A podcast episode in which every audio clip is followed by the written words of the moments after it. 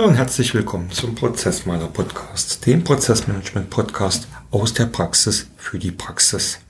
Mein Name ist Bernd Ruffing und auch heute möchte ich gern euch mein Wissen und meine Erfahrungen aus meiner Projekt- und Prozessarbeit weitergeben, damit auch ihr ein wenig erfolgreicher arbeiten könnt. In der heutigen Folge geht es um Optimierungspotenzial und aus meiner Sicht um eines der größten Optimierungspotenziale überhaupt.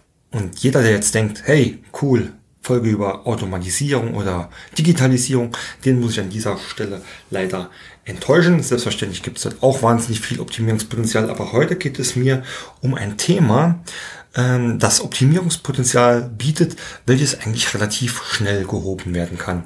Und das ist die Prozessschnittstelle. Wer hätte es gedacht? Um da ein wenig drauf einzugehen, habe ich mir folgende drei äh, Punkte heute überlegt. Erstmal nochmal genau definieren, was ist denn überhaupt eine Prozessschnittstelle, was verstehe ich darunter. Äh, dann möchte ich euch auch erklären, warum ich glaube, äh, dass dort äh, besonders viel Potenzial liegt, warum das eigentlich so ist und dann in dem dritten Teil ein paar Punkte ansprechen, wie man das eigentlich relativ schnell und sauber auch bearbeiten, beheben kann, beziehungsweise das Potenzial heben kann. Ja, was ist denn eigentlich eine Prozessschnittstelle? Auch hier ist da schon mal ein bisschen Vorsicht geboten, wenn man in einem Unternehmen, äh, Unternehmen von einer Schnittstelle spricht, vor allem in Unternehmen, die auch mit IT-Systemen, Warenwirtschaftssystemen etc. arbeiten oder auch größere äh, IT- Abteilungen haben und man spricht von Schnittstelle, da kommt den meisten immer gleich die IT-Schnittstelle in den Hinterkopf. Ist natürlich auch eine Schnittstelle, aber eine sehr spezifische Schnittstelle, nämlich IT-Schnittstellen sind quasi, ja, die Punkte, an dem ein IT-System mit dem anderen kommuniziert, kommuniziert, ja äh, ist schon ein wichtiges Wort. Also ihr habt schon gehört, es geht hier um Kommunikation und in dem Sinn werden an IT-Schnittstellen, ich sage jetzt mal einfach ganz banal, Daten ausgetauscht. Die IT-Manager unter euch mögen mir bitte ähm, verzeihen, wenn ich das jetzt nicht ganz ausführlich darstelle. Und analog zu der IT-Schnittstelle gibt es dann auch die Prozessschnittstellen. Das heißt, wenn wir bei der IT sagen, da geht es von einem System ins nächste, ähm, bedeutet das gleich so für den Prozess, dass an einer Prozessschnittstelle ein Prozess zum nächsten übergeht. Und da passiert was, nämlich da wird etwas ausgetauscht, da wird miteinander gesprochen und das nennt man dann Prozessschnittstelle.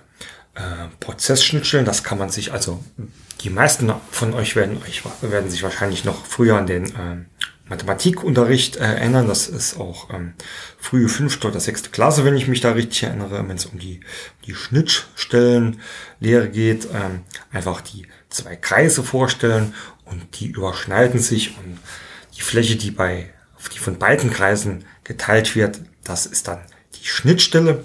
So kann man das sich so ähnlich auch für Prozesse ja, überlegen darstellen, indem man sagt, jeder Prozess ist ein Kreis und die berühren sich, die überschneiden sich an der Stelle und das ist genau die Schnittstelle und in dieser Schnittstelle werden die Prozesse quasi miteinander verknüpft und ja, in der Regel ähm, spricht man da von ähm, Prozessen, also wenn ein Prozess in den nächsten übergeht. Das kann natürlich innerhalb eines, eines Teams oder innerhalb einer Abteilung sein. Äh, wenn man dann eher noch ähm, organisatorisch strukturiert ist, was die Prozesse betrifft, kann das natürlich dann auch Prozesse zwischen verschiedenen Abteilungen oder auch Bereichen sein, weil das jetzt, äh, das muss ich jetzt ein klein wenig korrigieren, auch nicht unbedingt mit einem funktionalen Aufbau zu tun hat. Natürlich ähm, kann und vor allem auch im prozessorientierten End-to-End-Ansatz passiert das dann dauernd, dass zwischen verschiedenen Abteilungen und Bereichen hin und her gesprungen wird. Und ähm, genau äh, dann spricht man halt auch von Prozessschnittstellen und um es noch ähm, ein wenig zu präzisieren.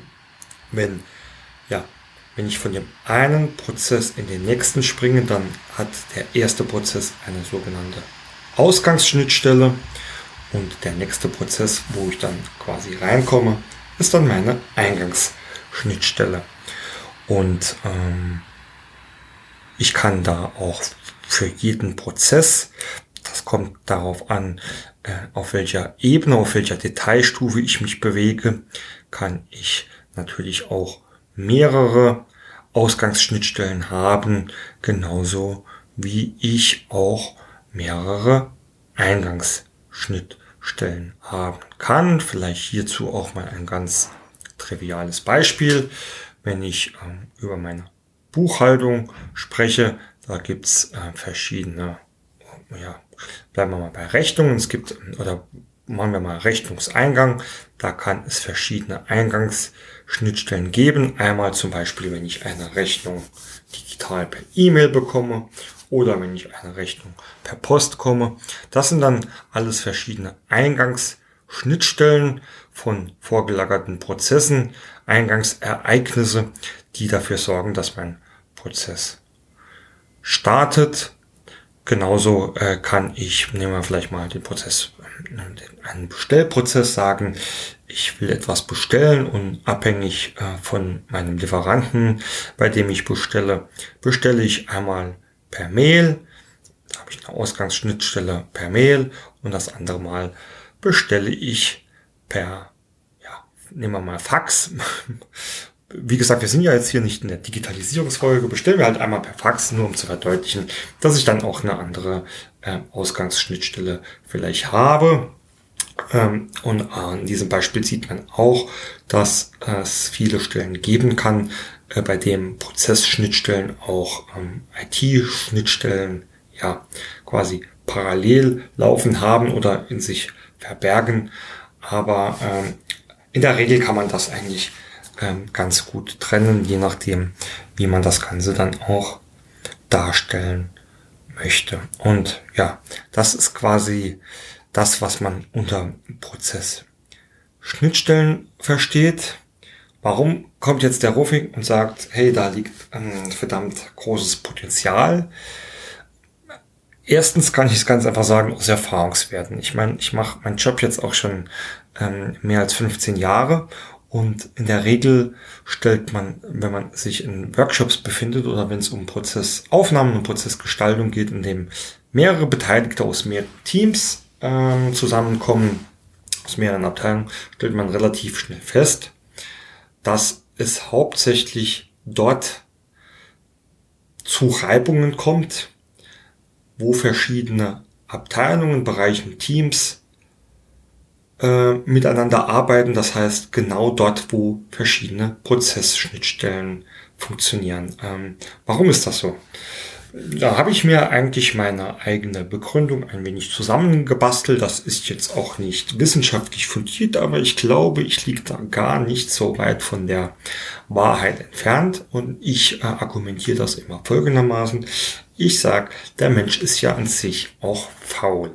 Das heißt, faul in dem Sinne, nicht, dass er nichts tut, sondern dass er das, was er tut, möglichst einfach macht, möglichst effizient, er versucht immer so ressourcenschonend wie möglich zu arbeiten, um Energie und Kraft zu sparen. Da könnte man tatsächlich einen Ausflug in die äh, Vergangenheit der äh, Steinzeitmenschen machen, ähm, die ja auch ihre Kräfte einteilen mussten und nicht den ganzen Tag irgendwelchen Mammuts hinterherjagen konnten, sondern da gezielt ihre Kraft ähm, eingesetzt haben, um da effizient zu jagen. Also da habe ich doch noch ein kleines Beispiel gefunden, aber der Mensch versucht natürlich immer das Bestmögliche mit möglichst wenig Energie rauszunehmen. Es macht sich kein Mensch, da bin ich überzeugt davon, absichtlich mehr Arbeit, als es wirklich unbedingt notwendig ist. Ausnahmen bestätigen die Regel. Wenn ich vielleicht nur noch eine halbe Stunde bis Feierabend habe, dann dauert das, was ich mache, vielleicht mal ein Stückchen länger oder ich mache dann nochmal eine extra Schleife. Aber ich glaube, ihr wisst, worauf ich hinaus wollte. Das heißt, ich sage, der Mensch ist prinzipiell faul, wenn der was allein macht und ähm, die Voraussetzungen sind da ähm, richtig, dann äh, arbeitet der möglichst effizient schon aus großem Eigeninteresse Und genauso stelle ich auch immer wieder fest, dass Teams in sich sehr gut organisiert sind, ähm, vor allem Teams, die ähnliche oder gleiche Aufgaben machen. Das muss nicht immer komplett identisch sein, aber das weicht, ähm, das weicht in der Regel auch nicht immer großartig ab. Da muss man auch dazu sagen, da nehme ich jetzt immer mal, ähm, was die, was die Anforderung ist oder was das Ziel ist und was dann das Ergebnis ist, was zwischendrin bleibt. Das, äh, wie gesagt, das muss nicht immer identisch sein. Da gibt es mit Sicherheit auch Effizienzunterschiede. Nur in vielen äh, Bereichen ist das vielleicht auch noch gar nicht mal wirklich so relevant. Aber auch die ähm, kleinen Teams oder Teams, ich kann sogar vielleicht sagen, einzelne Abteilungen sind sich äh, sind ineinander ähm, gut organisiert. Problematisch wird's, wenn ich die eigenen Grenzen verlasse. Wenn ich jetzt eigene Grenzen sage, meine ich jetzt auch wieder, wenn ich meinen persönlichen Bereich verlasse, wenn ich den Teambereich verlasse, dort, wo ich mich gut organisiere, wo ich weiß, was passiert äh, und ähm, wo ich vielleicht auch mitverantwortlich äh, für das Gesamtergebnis bin, wenn ich diesen Bereich verlasse und ähm, irgendwo quasi der, der, der Prozess weitergeht in einem Bereich, den ich dann auch persönlich vielleicht nicht so gut kenne, in dem ja gar nicht so wirklich klar ist, was passiert denn dort überhaupt. Dort gibt es dann oft Reibungspunkte. Reibungspunkte in dem Sinne, dass es oft zu Problemen führt, dass oft dort der Prozess nicht richtig funktioniert, also der Prozess nicht reibungslos in den nächsten übergeht, dass es irgendwelche Qualitätsverluste in dem Prozess gibt oder ähnliche Auswirkungen. Ich möchte mal gern ein Beispiel machen. Äh, nehmen wir jetzt mal so einen Standard-Bestellprozess. Äh, vielleicht, also wir müssen jetzt auch gar nicht über Systeme sprechen. Also ich kenne jetzt in letzter Zeit vor allem, kommt mir immer wieder der Standard SAP-Prozess unter, aber ich möchte da eigentlich auch gar nicht auf, auf Systeme eingehen, sondern einfach mal einen ganz normalen Bestellprozess nehmen. Äh, was passiert in so einem ganz normalen Bestellprozess? Irgendjemand braucht was, der hat also einen Bedarf identifiziert, wie auch immer, und ähm, er möchte darauf gehen, was bestellen. Ähm, in vielen Bereichen ist dann einfach so, dass er eine Bestellanforderung fertig machen muss und ähm, der, äh, die Bestellanforderung geht dann ähm, in vielen Fällen in eine Einkaufsabteilung, die die Bestellanforderung prüft, ähm, die auch bearbeitet, den vielleicht noch den passenden Lieferanten sucht oder wenn überhaupt kein Lieferant vorhanden ist, ähm, eine Ausschreibung durchführt, äh, am Ende des Tages sich auch um die Bestellfreigabe kümmert, wenn äh, die entsprechenden Bestellwerte äh, klar sind oder verifiziert sind. Und dann wird das Ganze bestellt. So, und das passiert. Irgendwann wird die Leistung ähm, erbracht oder äh, die, die Ware wird geliefert. Das Ganze wird ähm, dann ja auch direkt wieder zum Anforderer ähm, geliefert oder dort geleistet. Der nimmt die Ware ab und irgendwann stellt dann der Lieferant, der Dienstleister eine Rechnung. Die geht dann in der Regel aber in der Rechnungsabteilung ein. Was passiert dort? Die Rechnungsabteilung prüft in der Regel immer erstmal formal, passt alles, also entspricht die Rechnung allen gesetzlichen Anforderungen, ähm, routet das dann meistens weiter äh, dorthin, wo die Bestellung ursprünglich herkam, also wo der Bedarf herkam, dass das Ganze dann irgendwie noch kaufmännisch oder technisch geprüft wird und wenn das alles passt, dann geht das Ganze in den Zahlungslauf. So wie wir jetzt gesehen haben, steckt da schon mal ziemlich viel dahinter. Ziemlich viel dahinter meine ich jetzt noch nicht mal die Tätigkeiten, sondern vor allem die Anzahl der Beteiligten. Und wir haben jetzt in einem, was man vielleicht denken mag, einfachen Bestellprozess schon mal mindestens drei Beteiligte. Und zwar der Anforderer, der Einkäufer, Querstrich Besteller und der hinten in der Rechnungsabteilung sitzt. Das ist jetzt noch der Paradefall. Ich habe da ja schon ein paar Beispiele gebracht. Oft muss der Anforderung seine Bedarfsanmeldung auch noch intern wieder äh, freigeben lassen. Der Einkäufer muss vielleicht sogar noch Lieferantenausschreibungen machen, muss Lieferantengespräche oder Ausschreibungsgespräche, Verhandlungen führen, äh, muss auch die Bestellsumme nochmal freigeben lassen und der, ähm, der Kollege in der Rechnungsabteilung, der ähm, muss das Ganze prüfen und hat da vielleicht ähm, auch irgendwie dann äh, wieder ir irgendwelche Beanstandungen, irgendwie die, die Rechnungsadresse ist nicht richtig, also was muss getan werden, kontaktiert er den Lieferant selbst, da geht es wieder über den Anforderer oder sogar den Einkäufer. Also es, es kann das sehr, sehr viel passieren. Wo kann es denn jetzt hier zu Problemen kommen? Oder ich wollte ja einfach ein Beispiel machen. So, jetzt könnten wir ja mal äh, einfach sagen, okay, der Anforderer, wie stellt denn der jetzt seine Anforderungen? Bleiben wir mal auf einem ganz banalen Beispiel. Der schreibt jetzt einfach eine E-Mail an, ähm, an den Einkauf. Ich hätte gern 10 Sack Zement. Der Einkauf sieht, aha, 10 Sack Zement, guckt, holt sich drei Angebote ein,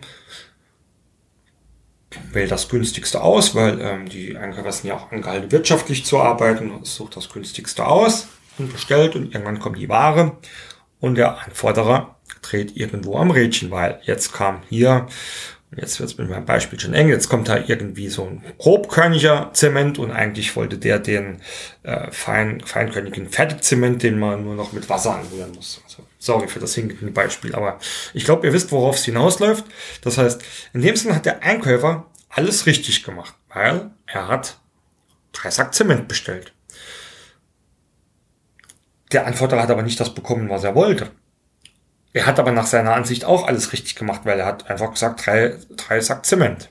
So, an dieser Stelle merkt man, da passt irgendwas mit der Schnittstelle nicht, weil die Kommunikation einfach zwischen den beiden nicht gestimmt hat. Es gab keine klaren Anforderungen, wie der Anforderer seine Bestellung ja, detaillieren muss oder aufgeben muss. Und ähm, es gab auch keine äh, klare ähm, äh, klaren äh, weiteren Anforderungen, wie insgesamt der Prozess aussehen muss. Mal ganz davon abgesehen, dass vielleicht am Ende des Tages, und das ist ähm, auch ein aktuelles Beispiel gewesen, das ich gerade vor kurzem erlebt habe, dass am Ende des Tages sehr, sehr viele ähm, Rechnungen in, äh, ja, quasi äh, auf Fehler gelaufen sind. Die Rechnungsabteilung ähm, immer quasi den Einkauf angesprochen und verantwortlich gemacht hat, der Einkauf aber eigentlich gar nichts dafür konnte, weil der Fehler schon in der falschen Formulierung beim, bei der Anforderung ähm, entstanden ist. Das wusste, das wusste aber die Rechnungsabteilung nicht, weil die haben quasi einen Vorgängerprozess, der da heißt Einkauf und Bestellung. Ähm, und das ist vielleicht mal so ein, so ein plastisches Beispiel, ähm, wie doch da sehr oft sehr wenig, äh, sehr viel, nicht sehr wenig, sehr, sehr viel schiefgehen kann ähm, ohne dass das auch wirklich bös gemeint ist. Also nochmal, der Einkäufer bestellt in dem Moment das, was er gesagt kriegt. Wenn es da keine Regeln gibt, wenn es da keine Anforderungen gibt, dann führt er das nach bestem Wissen und Gewissen aus. Genauso der Anforderer. Wenn er kein Bestellformular hat, in dem er schon dazu ja, aufgefordert wird, die entsprechenden ähm, Informationen und Daten einzugeben, also quasi seine Bestellanforderungen auch schon in einer entsprechenden Qualität zu liefern, dann ähm, braucht der Einkauf sich auch nicht zu beschweren, wenn da einfach so eine E-Mail kommt mit bitte drei Sack Zement bestellen. Ich glaube, es waren eben noch zehn Sack, jetzt sind es schon nur noch drei. Also ähm, ja, was kann man dagegen tun? Was kann man dagegen machen?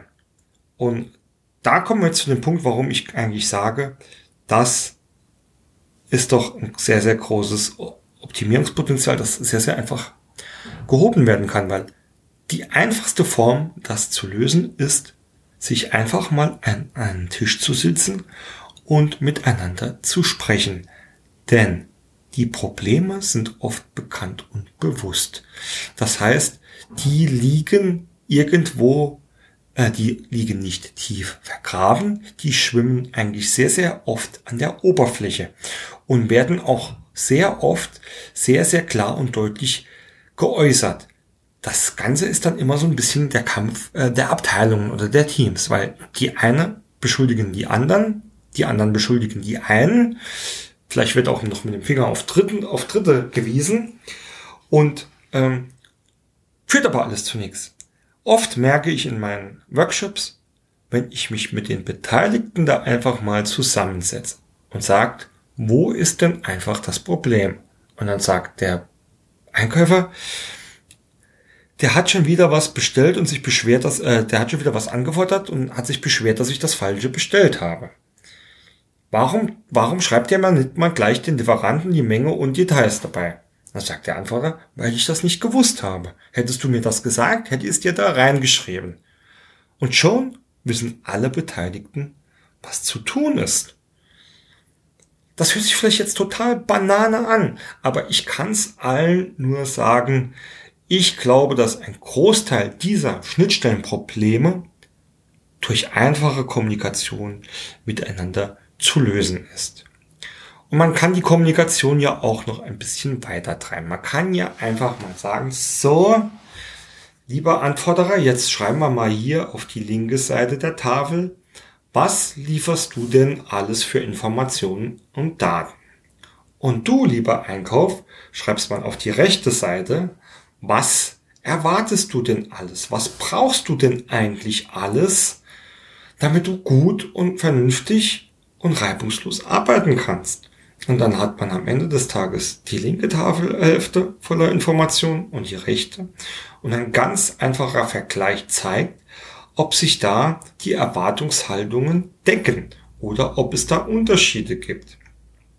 Das kann einmal dazu führen, dass ich erkenne, ah, lieber Einkauf, ich wusste ja nicht, dass du diese Information brauchst, versuche ich dir gern zu liefern. Und dann kann man weiter in der Optimierung gehen, falls der Anforderer die nicht ad hoc liefern kann, weil er sie sowieso schon irgendwo rumliegen hat, diese Informationen. Da muss man schauen, wie kann ich denn den Anforderer dazu befähigen, dass er diese Informationen liefern kann. Im Umkehrschluss kann man aber auch fragen, lieber Einkauf, brauchst du denn diese Informationen wirklich wahnsinnig dringend? Oder ist das vielleicht eher so eine Option? Oder ist das ein nice to have? Oder ist das vielleicht sogar etwas, das irgendwann in der Vergangenheit mal entstanden ist, an dich weitergegeben worden ist und kein Mensch sich seit Jahren irgendwie gefragt hat, warum oder weshalb brauche ich denn diese Information? Warum fülle ich denn dieses Feld in dem Formular, in dem System, in der Maske jetzt überhaupt aus? Was passiert denn damit hinten dran?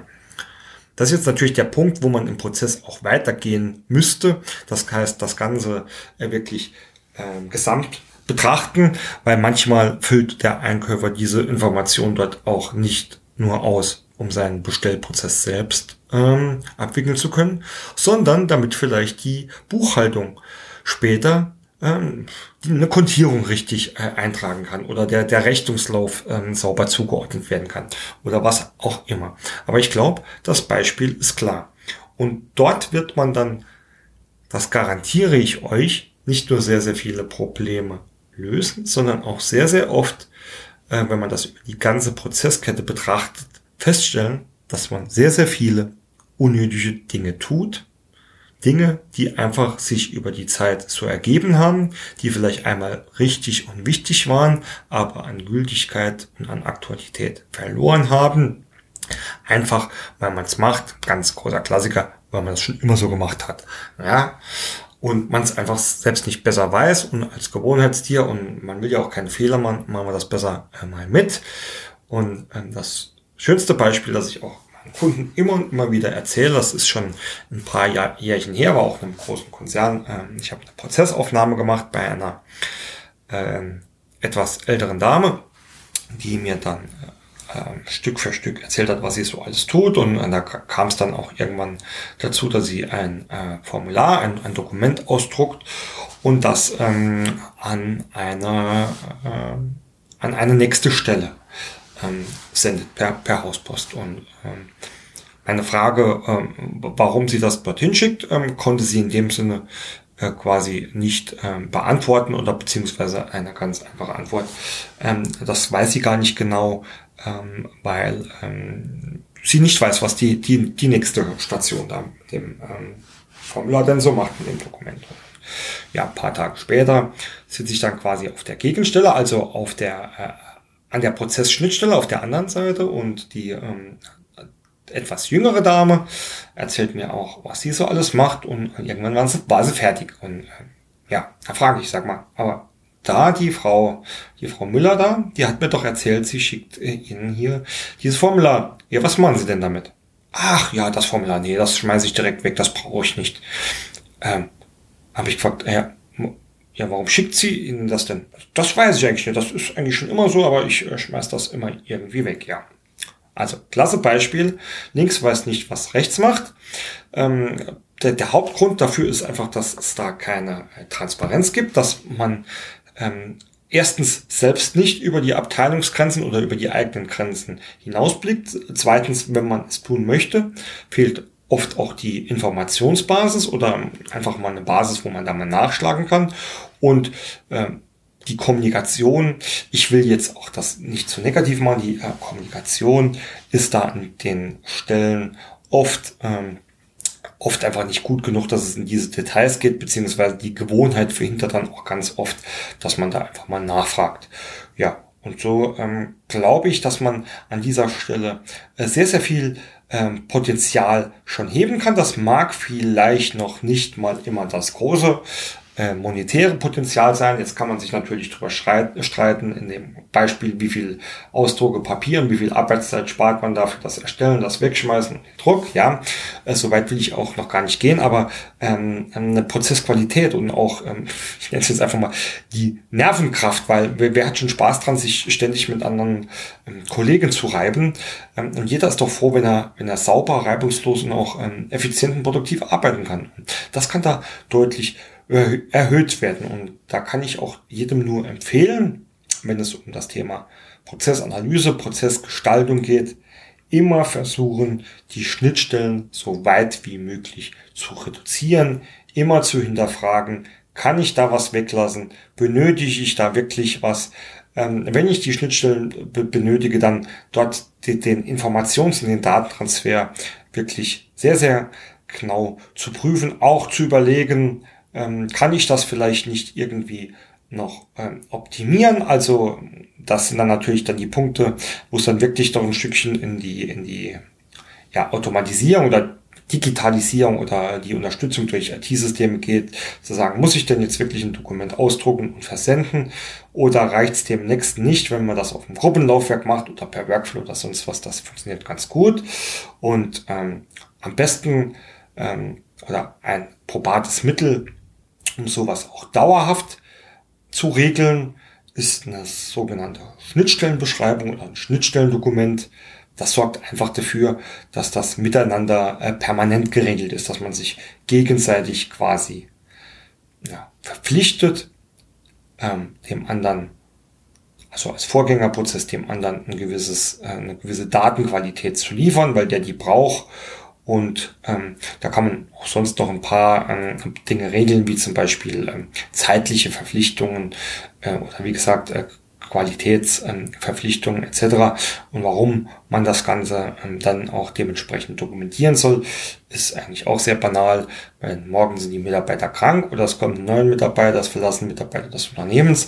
An dieser Stelle drücke ich den neuen Beteiligten das Dokument einmal in die Hand, sag hier ähm, bei dem dokumentierten Prozess siehst du, was du zu tun hast und hier siehst du, ähm, wie, dein, wie deine Arbeit äh, andere ja, beeinflusst und wie du ähm, das handhaben musst, dass das optimal funktioniert.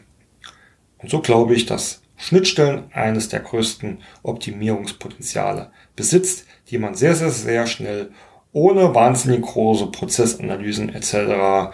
Äh, angehen kann und sich da das Leben ein bisschen besser macht. Ja, das war's äh, mit der heutigen Folge. Erstmal vielen Dank fürs Zuhören.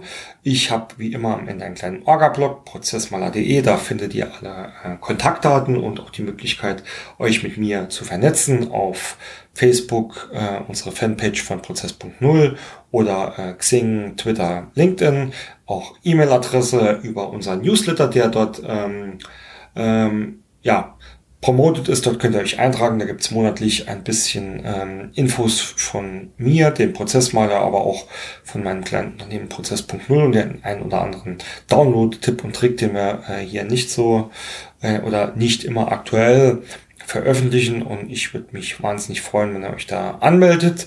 Ähm, gern auch jederzeit per Mail kontaktieren oder über die sozialen Netzwerke. Äh, ich bin immer gern bereit, Fragen oder Anregungen entgegenzunehmen und zu beantworten. Und last but not least, wenn euch dieser Podcast gefällt, ab zu iTunes oder eurem, ähm, eurem ja, Podcast-Provider der Wahl, äh, liken, fünf Sterne, wenn nicht sogar noch mehr und bitte ein fettes, ähm, eine fette Bewertung hinterlassen, dass auch mein Podcast dort im Ranking steigt und ich äh, sehe, was euch beschäftigt oder was euch gefällt. In diesem Sinne, schöner Gruß von mir und ich wünsche euch viel Erfolg bei eurer Prozessarbeit.